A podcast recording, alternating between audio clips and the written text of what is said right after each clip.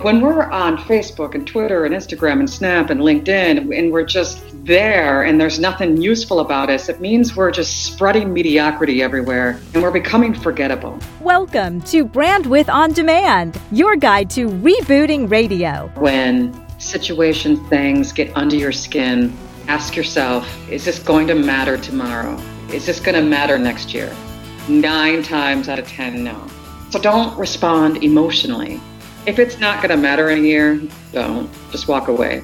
Brandwidth On Demand, rebooting radio with a different take on all radio can be.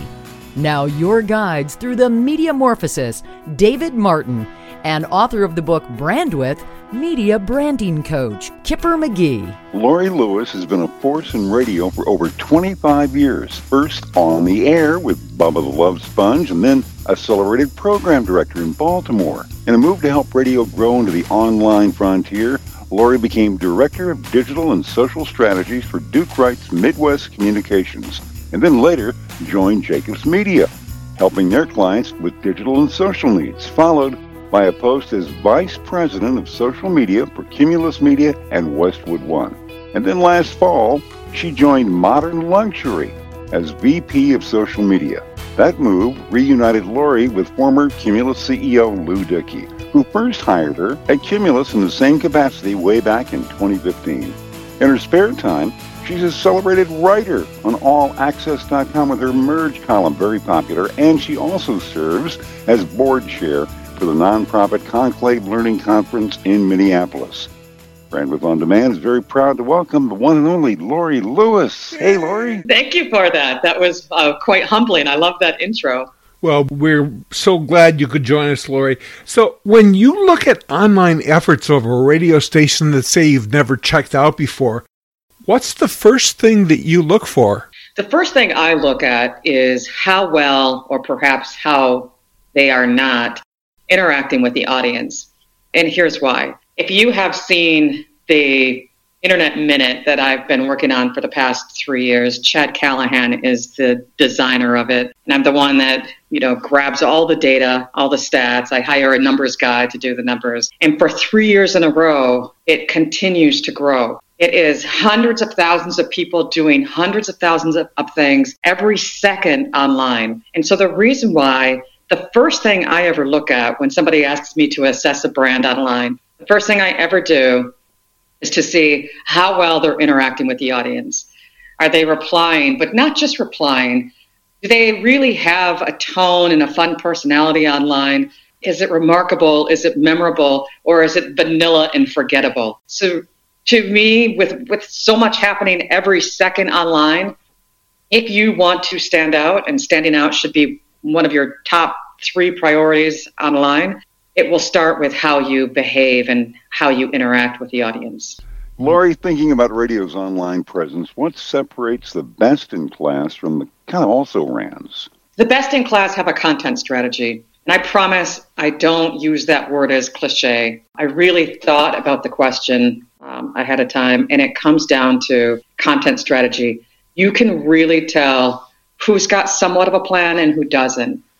What I believe the misconception about content strategy is, is if you are a radio company or a radio station, the misconception is we don't have the bandwidth, we don't have the bodies, we don't have the salaries, we don't have resources to have a content strategy, so we're just not even going to go there.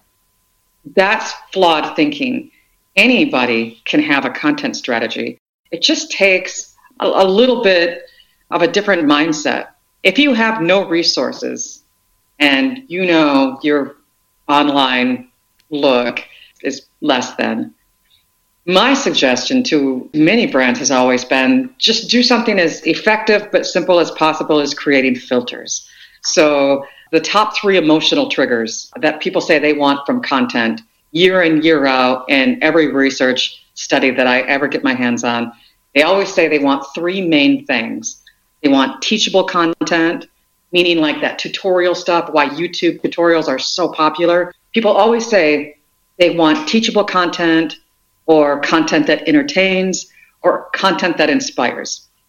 Your content strategy could be as simple as okay, guys, from here on out, when we create content, online or for social, here's the three main filters. Content needs to either teach, entertain, or inspire. And if it doesn't do that, let's rethink the content. It can be as easy as that. And sometimes when you hear that kind of response, maybe that validates why companies or why radio stations should reach out and ask for help because they've let how many years go by without a content strategy. And hearing that one simple idea could completely change their online feel and look and presence, um, completely turn it around. So, your key three really kind of set the stage for what we should do. Conversely, what are some things that are telltale signs that a station just plain doesn't get it? It's really tough to look at online presence and wonder precisely if they get it or not. What I believe it's metrics. It's those internal metrics that a radio station has the online metrics, um, maybe like those unique sessions, and then the social media metrics. Metrics don't lie. If a station's metrics is not competitive with similar brands, that's a station that doesn't get it, sadly. And, and, and who knows, maybe they get it, but they don't think they have the resources because their mindset is not completely there. But it's really metrics. The advertising partners have an idea of what kind of metrics they want to see from you. If you can't deliver those, you're not viable. If you're not competitive in your metrics socially, you're not viable. So while you and I could look at brands and think maybe they don't have it or they're not viable, it really comes down to metrics. If you can't deliver the metrics people want, or if you can't compete with metrics, then that's a telltale sign that you don't get it and that you should ask for help. Laurie, what do you say to those broadcast managers and owners who feel they just can't afford to dedicate the staffing and resources to online media? Dave, and I know you'll agree with me, I, I have no clue how they think they can remain competitive as a brand if they don't have some type of online strategy. You've got to have something. Again, going back to even if, if it's as simple as, okay, from here on out, here are the filters, and this is what we'll do with our content with social media alone, so there's 7 billion people on this planet. In the social space, there are well over 3 billion people using some form of social media every single day. When we're not where the audience is, we're giving them permission to form loyalties elsewhere. We cannot stay competitive if we don't figure out how to be present and be remarkable in the social space, meaning you got to hit it out of the park every day stop with some of the strategies. Some radio companies make people post, you know, 10, 20 times a day on social media.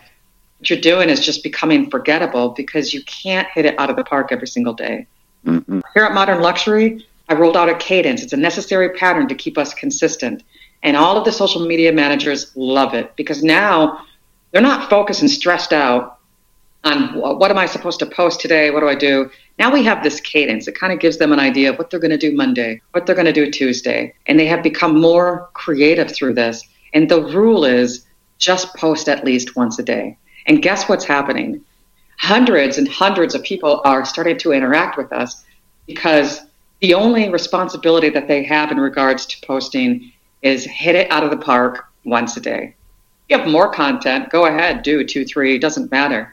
But that's the rule. So that modern luxury, our publications stay in feed and people stay connected to them. Um, that's it. I don't know how they think that they can stay competitive if they don't start taking digital seriously. So, shifting gears just a little bit, Lori, what would you say for the talent? What should they expect to do personally to keep their brand competitive? Two words, Kipper be useful.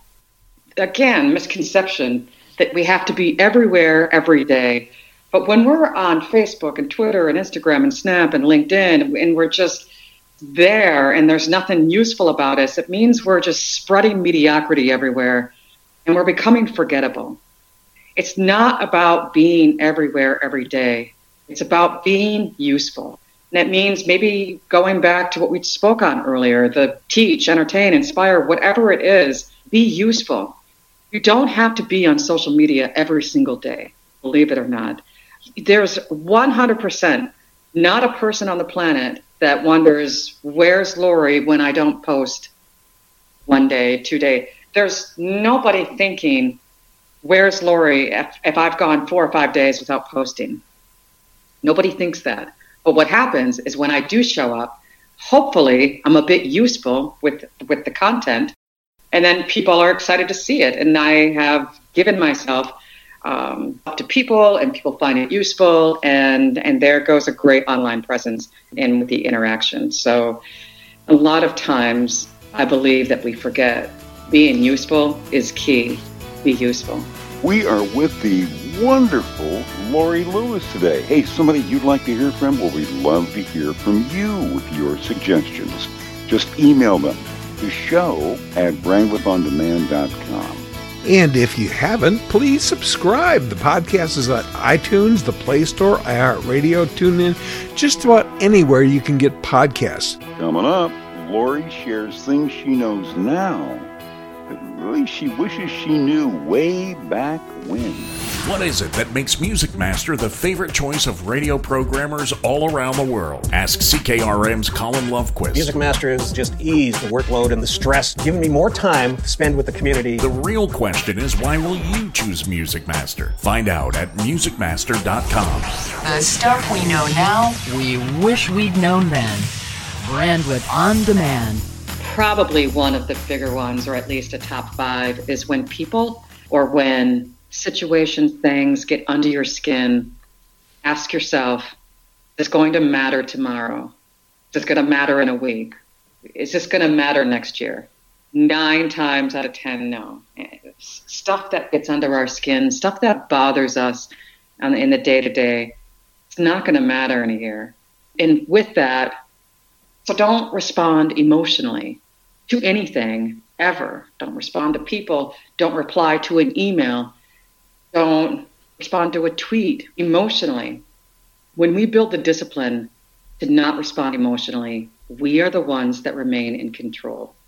And that's very, very important, especially for people who are trying to get us a little off our guard. Um, I believe that we become better thinkers, we become better people, we become better colleagues when we build the discipline to never, ever respond emotionally. Um, everything, as we all know, everything always works out the way it needs to work out. So there's no reason to ever respond emotionally. I share that with my daughter all the time. It's one of my most favorite pieces of advice. Walk away from the email, walk away from the tweet. The best thing that happens when you build the discipline to not respond emotionally is you end up coming back with a response that is effective, that's impactful, that shuts that person down or shuts that situation down, if you just give yourself time to reply, you become an even greater person. Your reputation is enhanced, and nobody ever knows that they annoyed you. right, and that works on every level. It would seem too, whether it's an on-air person or a PD or a GM or an owner, shareholder, whoever. It's, I mean, it's very universal.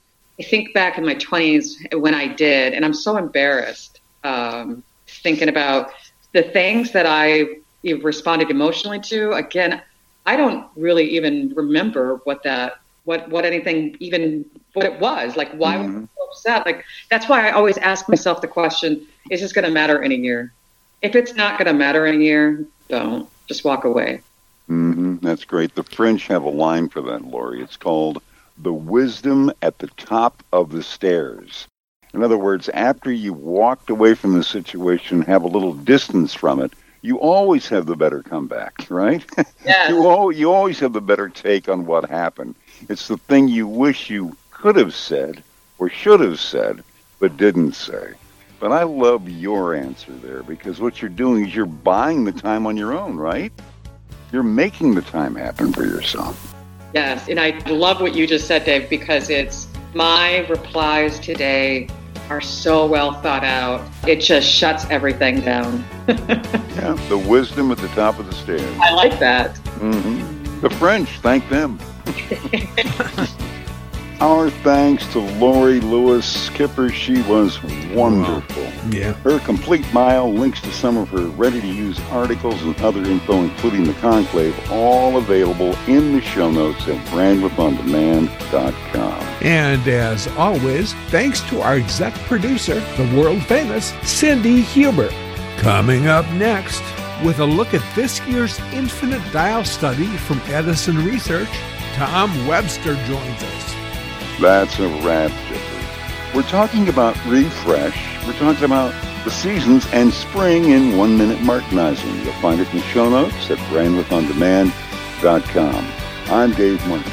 And I'm Kipper McGee. May all your bandwidth be wide. And in the end, the profits you take